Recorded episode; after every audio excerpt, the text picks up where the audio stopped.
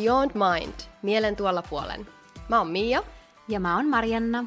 Tässä podcastissa puhutaan elämän ja itsensä kehittämisestä sekä inspiroidutaan uuden oppimisen äärellä.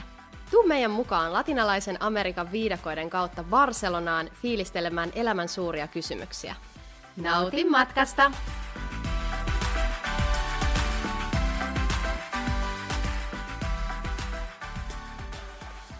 Unelma toteutui. Mitä sitten?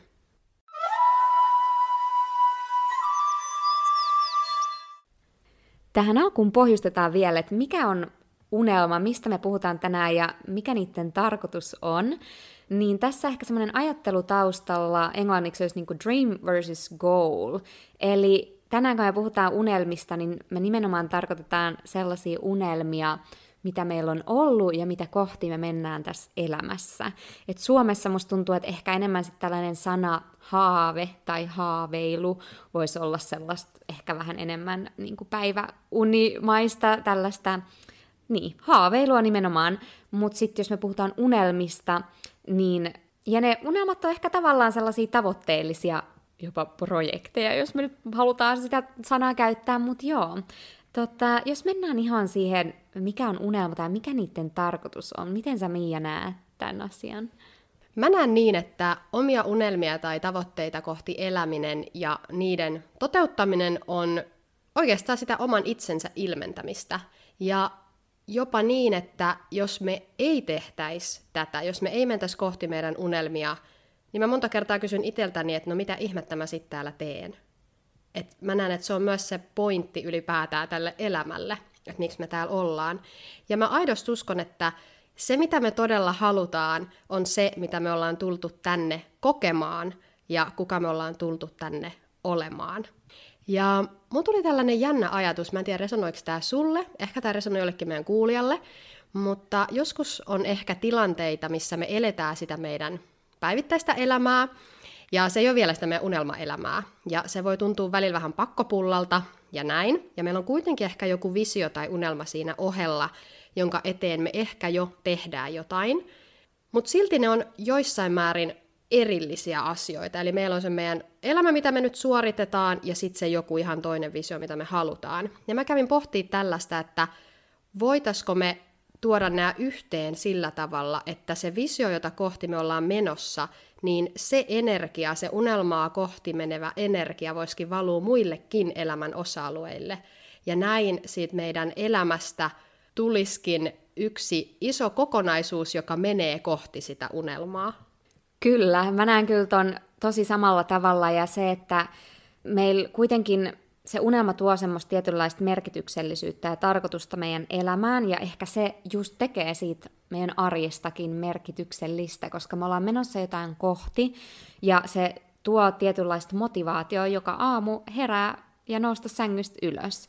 Ja se, että me niin kun lähdetään tavoittelemaan niitä unelmia, ja vaikka se tuntuisi, että se on jotenkin kaukana, niin ei se tarkoita sitä, että, että me ei voitaisi samaan aikaan olla tyytyväisiä tässä hetkessä. Et toi oli mun mielestä tosi hyvin, mitä sä sanoit, että se, se energia tavallaan, mikä liittyy siihen meidän unelmaan, niin se tunne, jos me pystytään ottaa se, ihan kun se unelma olisi jo toteutunut, niin se tunne mukaan sitä meidän arkea, niin sehän tekee kaikesta paljon mielekkäämpää.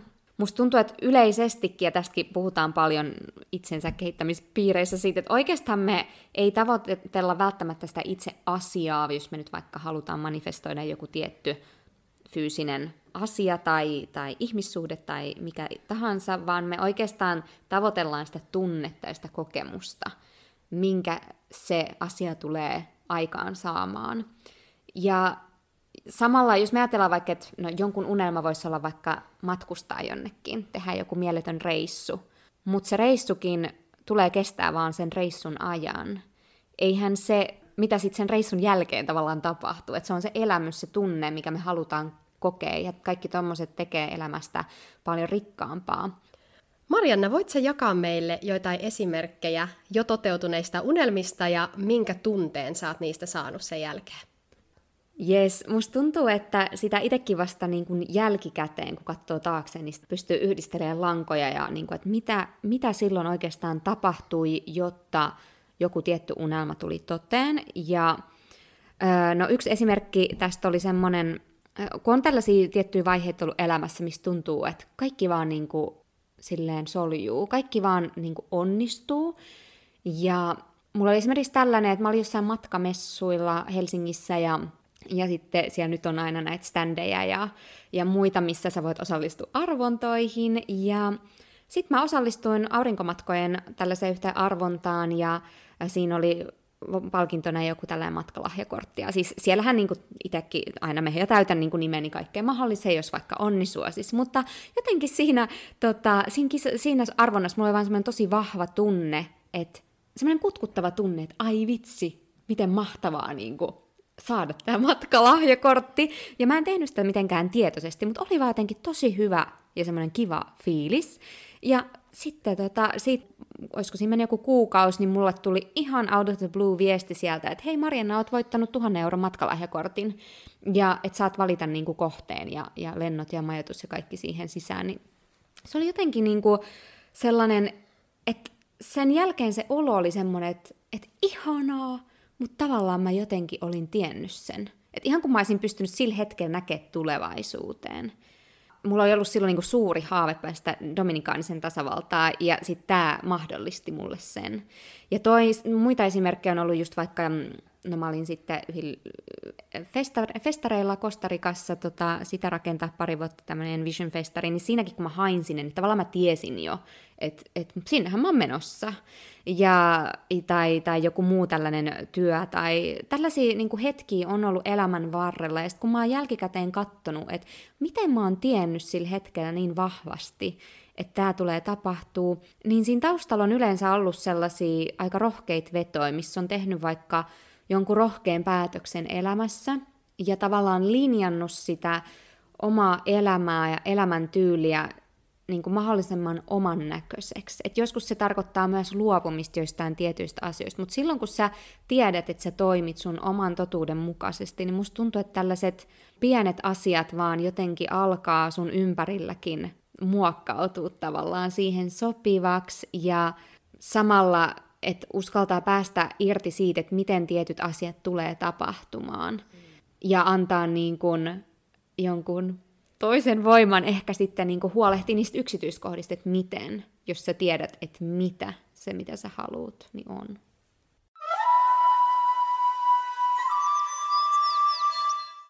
No entä sulla, onko sulla jotain esimerkkejä tällaisista tilanteista? Ensimmäinen asia, mikä mulla tuli mieleen, oli asuminen Karibialla. Tämä oli mun sellainen top-unelma pitkään, ja mä mietin sitä, että minkä takia tämä oli sellainen unelma, kun kuitenkin siellä päin ollut ja siinä vaiheessa reissannut jonkun verran ja näin. Mutta sitten mä muistin, että mulla on jotenkin tosi vahvasti sellainen uskomus itseni kanssa, että mä en edes tiedä, kuka mä oon ennen kuin mä oon edes väliaikaisesti asunut Karibialla. Että mun on edes turha unelmoida mm. mistään muusta ennen kuin mä oon ollut siellä, koska vasta sit mä jotenkin tiedän, mitä mä haluan tehdä. Joten sinne oli päästävä. Ja mä halusin toteuttaa tämän niin, että, että siinä on joku pointti ja struktuuri, että miksi mä sinne meen, ja mä halusin, että se tulee jotenkin viemään mun elämää konkreettisella tavalla eteenpäin, se aika. Että mä en tee nyt jälleen kerran niin, että mä myyn kaiken, otan menolipun johonkin ja on vähän, että katellaan. Että mä halusin, että nyt niin kuin, että tässä pitää olla joku pointti ja näin, että se vie mm. mun aidosti eteenpäin. Ja tämä toteutui opiskelijavaihtona Puerto Ricossa. Mä menin siis sinne opiskelemaan hotellijohtamista. Sama aikaa kun mä sitten siellä olin, niin mä kirjoitin opinnäytetyötä Suomeen. Ja tätä opinnäytetyötä varten mä menin haastattelemaan erään hotellin myynti- ja markkinointijohtajaa, ja tämä oli osa Marriott-hotelliketjua, tämä hotelli, ja mä sitten vaatin puhelin kauniseen käteen ja soitin sinne, ja jostain sitten sain jonkun sähköpostin ja järjestin itselleni haastattelun sinne, ja menin haastattelemaan tätä tätä myynti- ja markkinointijohtajaa. Hän oli aivan upea tällainen nais, bisnesnainen, puertorikalainen bisnesnainen, ja mä pääsin häntä sitten haastattelemaan sinne. Ja mä muistan aina, että se hetki, sit kun se haastattelu oli tehty, mä olin ollut siellä hänen mahtavassa toimistossaan sen tehnyt, ja sitten kun mä hissillä laskeudun takaisin sinne aulaan ja astun siitä hissistä ulos, niin musta tuntui, että mä kasvoin metrin pituutta. Ja sitten mä näen siellä tulevan sellaisia lentäjiä mua vastaan ja tällaisia bisnesihmisiä. ja mä olin että joo, täällä on niin mun tulevaisuus on täällä. Ja mä olin niin tällaisessa, tällaisessa kuplassa. Ja siinä hetkessä mä oivalsin sellaisen asian kuin henkinen pääoma.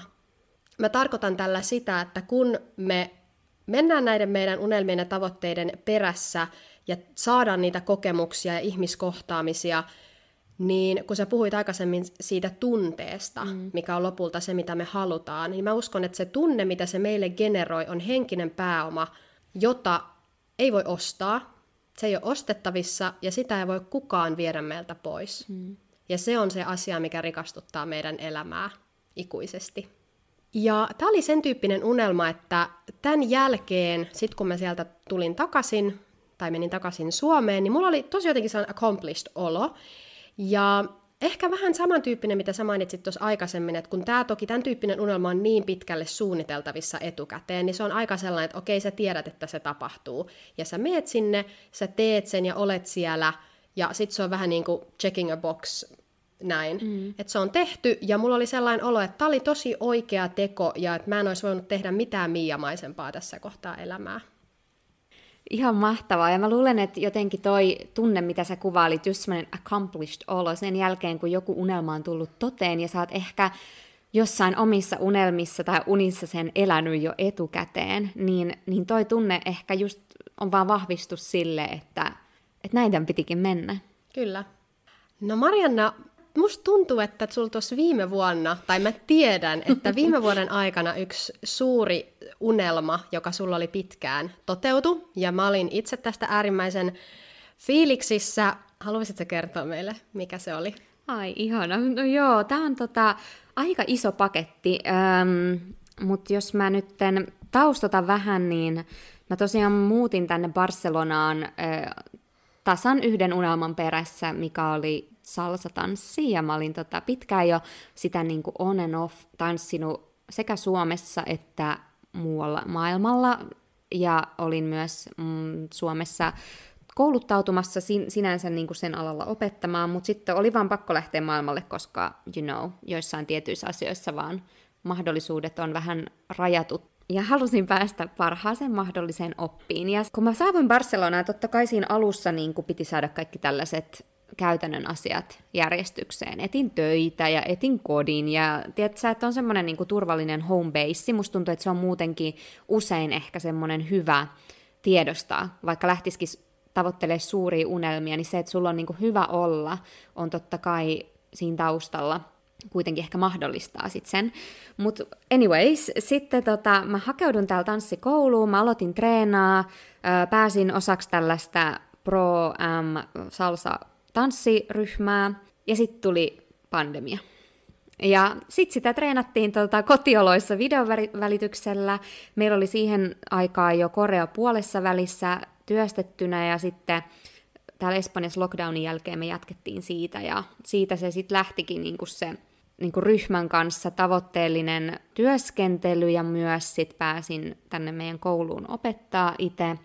Ja sitten tota, sanotaanko, että monet lavat tuli käytyä ja se, se jotta itse pääsi niinku huippuoppiin vaikka salsafestareilla ja eri masterclassien muodossa, niin se, että sitten itse vielä pääsi opettaa tällaiselle kansainväliselle yhdelle niin kuin Espanjan suurimmista salsafestareista mun sen, sen silloisen tota, tanssiparin kanssa, niin se oli kyllä jotenkin, niin kuin, että kun si- sitä eli, niin asiat lähti rullaa aika kovaa.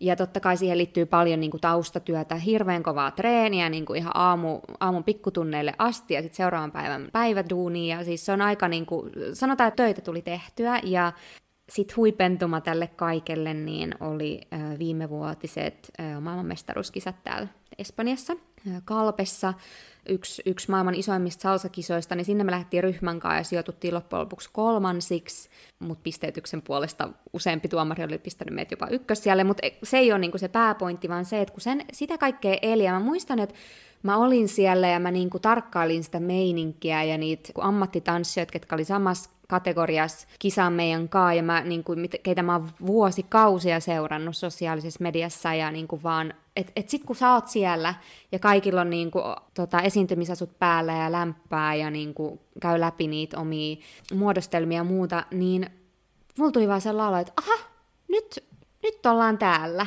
Ja, ja sitten niin kuin, tämän palkintojen jaon jälkeen ja muutenkin, niin mun olo oli ihan super rauhallinen, koska mä olin elänyt sen tilanteen tai jonkun samankaltaisen skenaarion jo mun unelmissa etukäteen. Tuli vaan sellainen olo, että semmoinen tosi suuri tyytyväisyys ja semmoinen kiitollisuus itseensä kohtaan, vähän semmoinen niin omalle olalle taputtelu, että hyvin, niin kuin good job.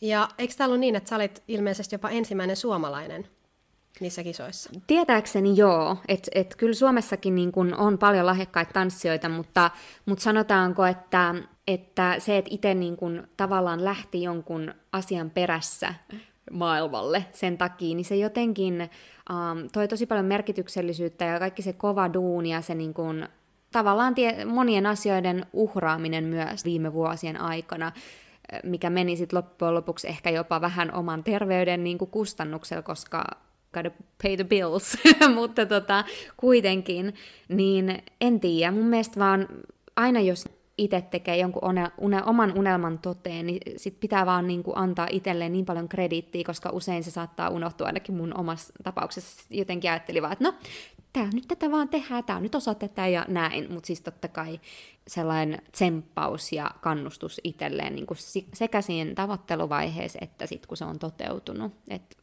pitää ihan niin kuin juhlia itseään. Todellakin, ja siis toi oli ihan mieletön.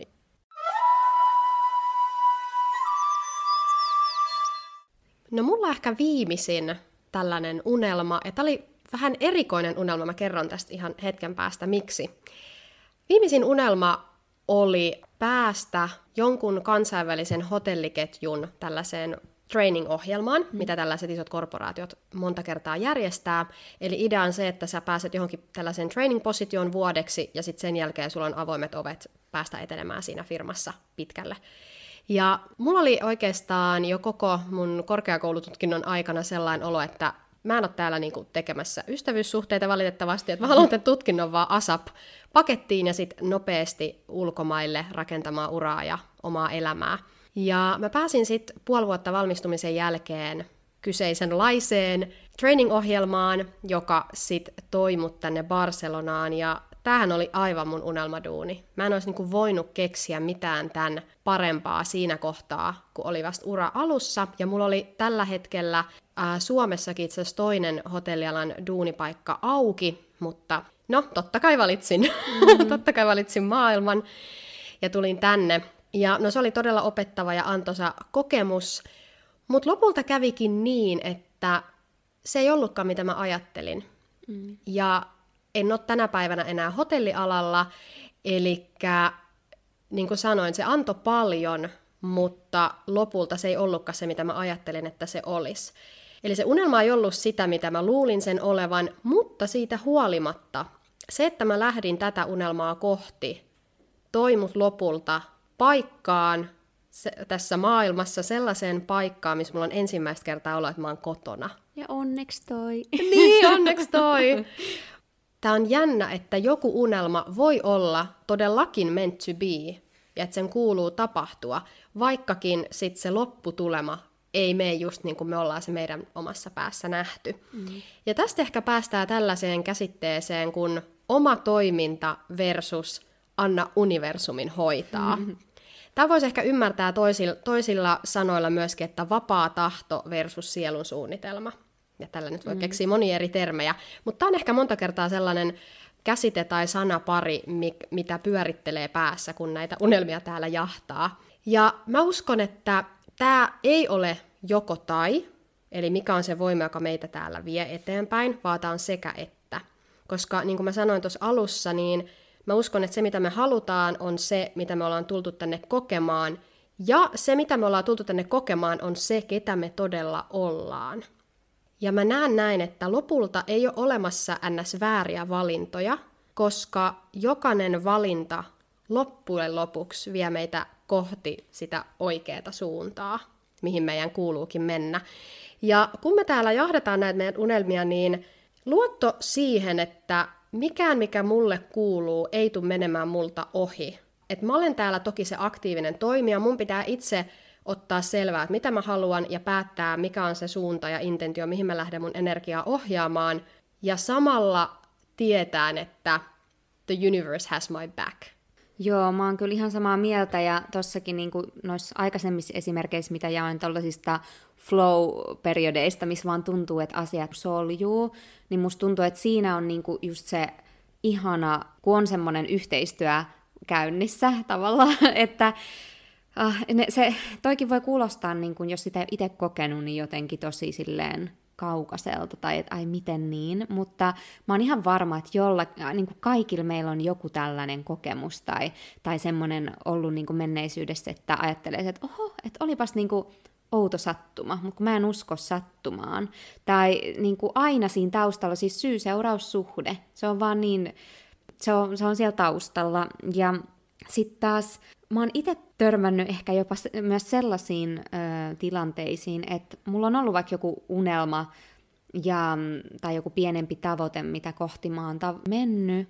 Ja sitten sen jälkeen, kun se on toteutunut, niin onkin tullut aika semmoinen tyhjä fiilis, tai jotenkin sellainen, että joskus niin kuin pitää myös kokeilla ja kokea asioita ja tajuta, että ai ei tämä ollutkaan niin kuin se mun unelma. Tai nykyään musta tuntuu, että kun on, me ollaan niin paljon somessa ja katsotaan, niin kuin, ollaan tietoisia, miten muilla menee tavallaan, tai ainakin miltä se näyttää, niin musta tuntuu, että saatetaan jopa ko- joskus kopioida muiden tavallaan unelmia tai sellaisia skenaarioita, mitä me sitten lähdetään tavoittelemaan, mutta sitten loppujen lopuksi ei se olekaan meidän hmm. juttu. No Marianne, mitä sä ajattelet tällaisesta, että pitää olla tyytyväinen ja onnellinen siihen, mitä on jo nyt, versus go after your dreams? Hmm, mä uskon, että se, että on tyytyväinen ja pystyy olla onnellinen siinä, missä nyt on, niin on kaiken taustalla ja se kaiken pohja. Koska jos sä oot semmoisessa energiassa, että et vähän semmoinen niin olo, että hiertää ja nihkeetä ja silleen, että ei nyt tunnu hyvältä, ei ole hyvä fiilis, niin ethän se niin kuin siitä tuu koskaan pääse samaan linjaan sen sun tulevaisuuden semmoisen onnellisemman vision kanssa, sanotaanko, että tämmöinen tietynlainen frequency, värähtelytaajuuskaan, niin et sä vaan on matchi sille sun tulevaisuuden visiolle ja sille sun unelmalle, jos jos sulla on semmoinen huono fiilis. Niin mun mielestä taas tässäkin niin se kreditin antaminen itselleen kaikesta, mitä sä oot tässä, tähän mennessä jo saavuttanut ja manifestoinut ja miten pitkälle sä oot jo päässyt, niin siitä sit vaan rohkeasti unelmoimaan ja jotenkin ja musta tähän liittyy tosi vahvasti myös tämä, että mitä enemmän sulla on vapautta, niin sitä enemmän myös vastuuta.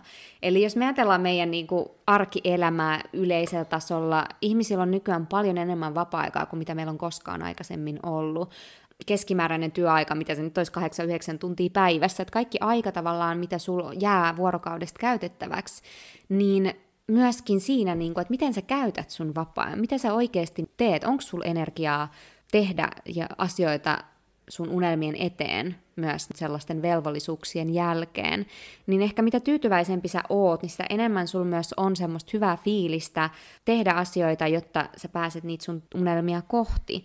Koska musta tuntuu, että semmoinen yleinen, että jos me ollaan ihan poikkia, me vaan mennään kotiin ja käydään ehkä tekee joku treeni siinä ennen ja sitten mennään katsoa Netflixiä kotiin, niin ethän, eihän, eihän siinä niin kuin, että se voi olettaa, että mitään tapahtuu, jos sitä ei tavallaan niin kuin pikkuhiljaa myös tee, ota niitä pieniä askelia sitä kohta. Ja nyt siis en missään nimessä niin kuin halua kritisoida ketään. Totta kai lepo ja kaikki tämmöinen nollautuminen on ihan tosi tarpeellista, mutta et, joo, ihan hyvä ehkä tämmöinen pähkinä purtavaksi, että mihin käyttää sen vapaa-ajan. Mä ainakin on tehnyt tällaisia harjoituksia, että mä pistän ihan niin kuin tuntimäärän paperille.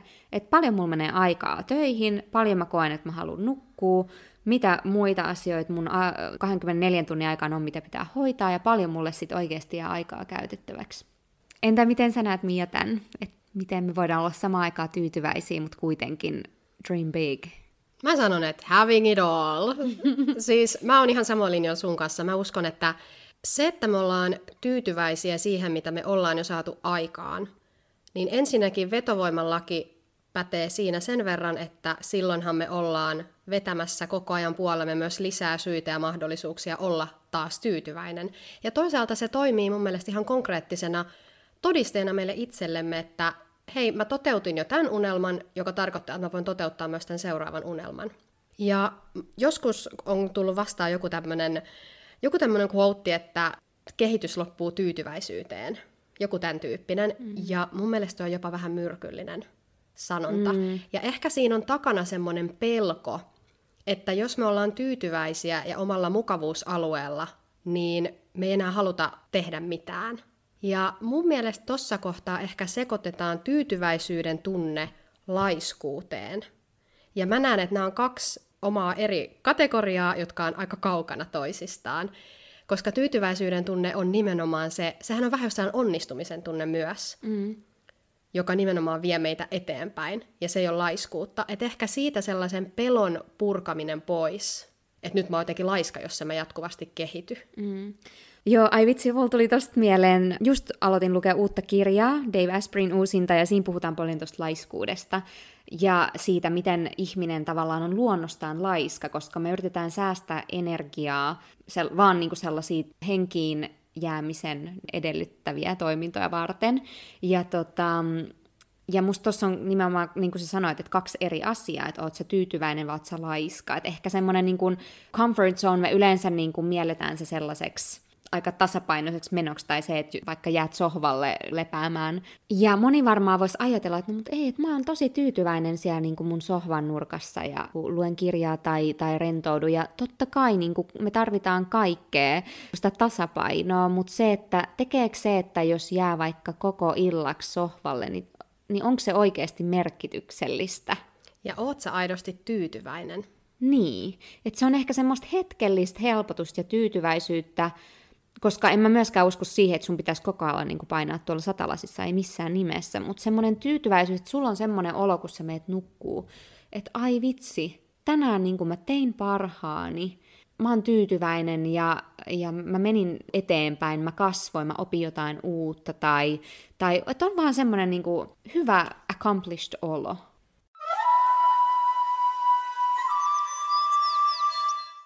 No mut nyt kun jotain näistä meidän unelmista on toteutunut, niin mitä sitten? Mitä nyt tapahtuu?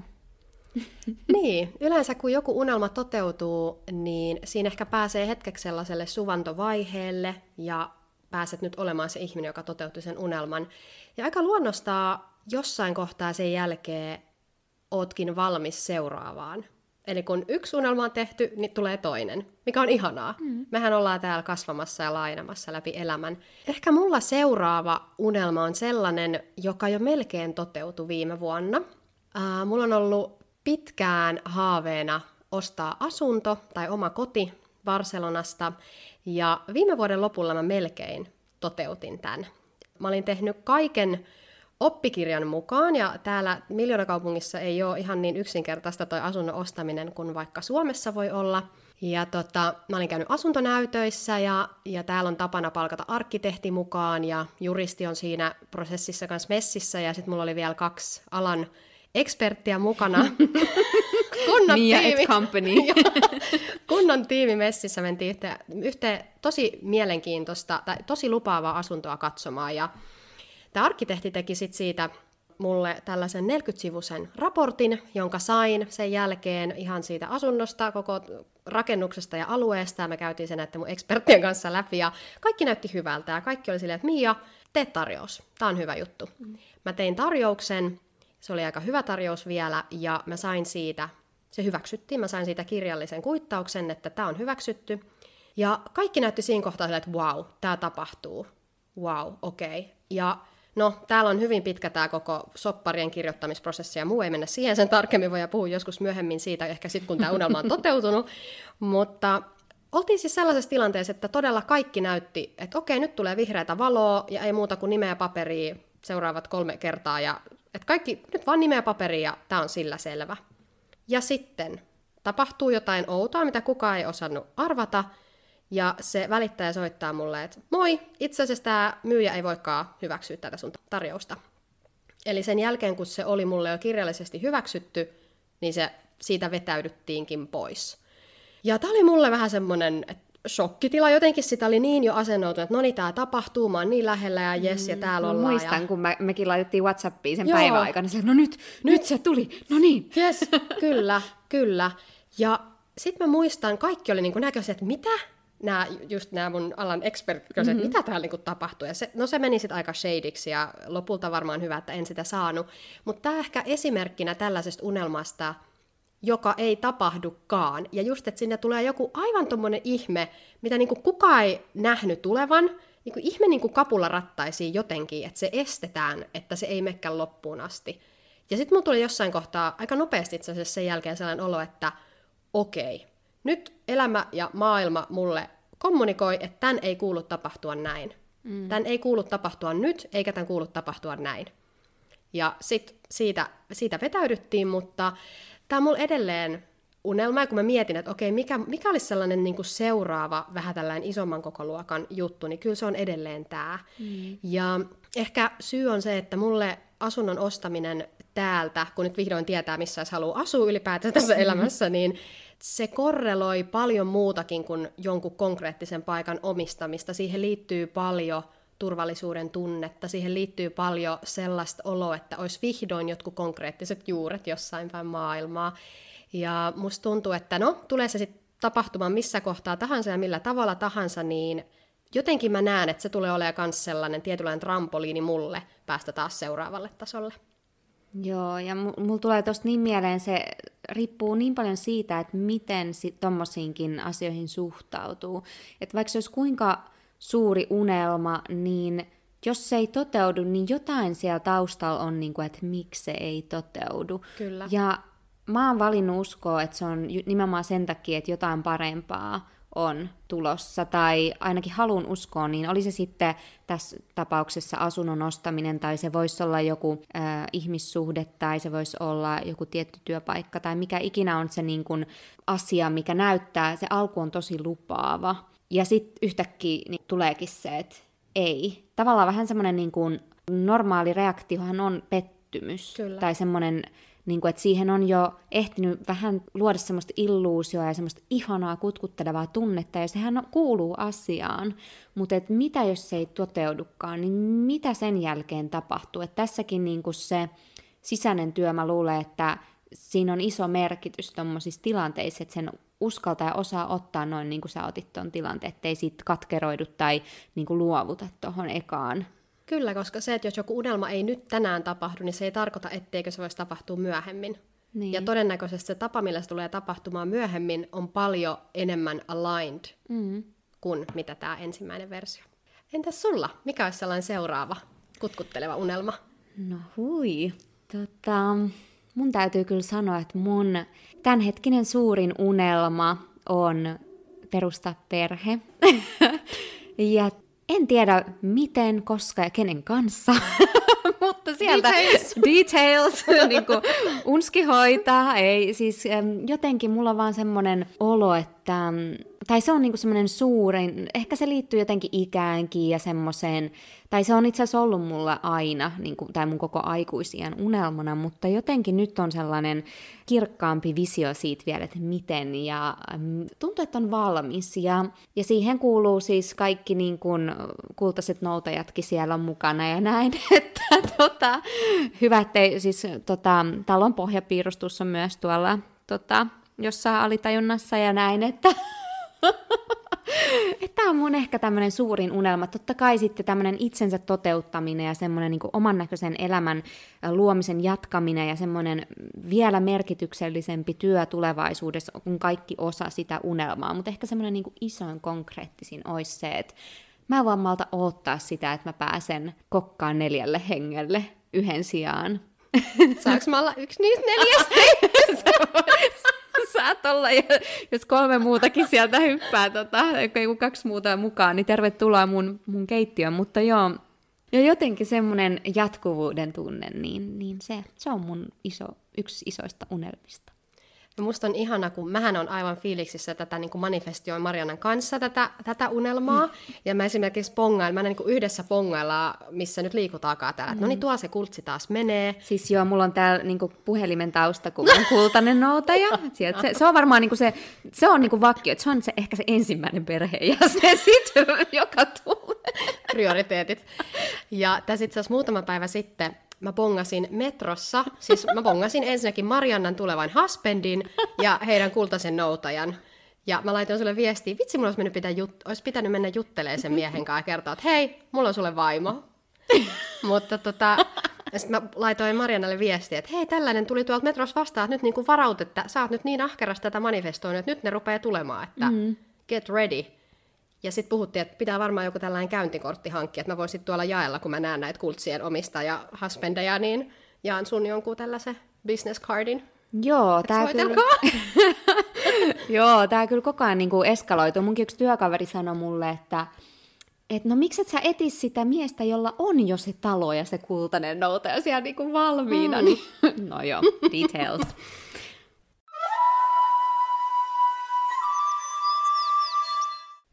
No niin Marianna, last words.